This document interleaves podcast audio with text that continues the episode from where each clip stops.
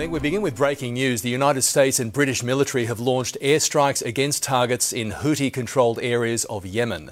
This is a significant escalation after months of skirmishes in the Red Sea. So we'll go straight to US correspondent Jacqueline Robson now. Uh, Jackie, what do we know? Rob, it's understood that these strikes have come from fighter jets as well as Tomahawk missiles fired from Navy ships. It's understood that these uh, airstrikes have hit uh, the capital Sana'a as well as a Houthi port stronghold along the Red Sea. There are also reports Houthi training facilities have been hit. This has come just an hour or so after the British Prime Minister held an emergency cabinet meeting to brief ministers on the impending military action.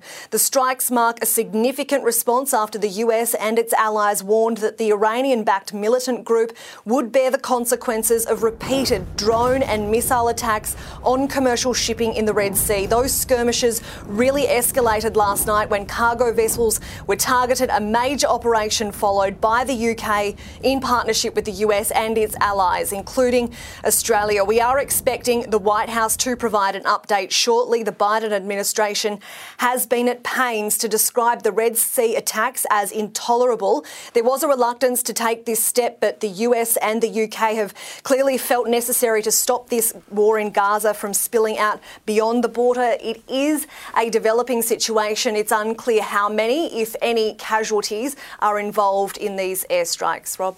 Thank you, Jacqueline Robson, on the unfolding situation in Yemen. Thank you.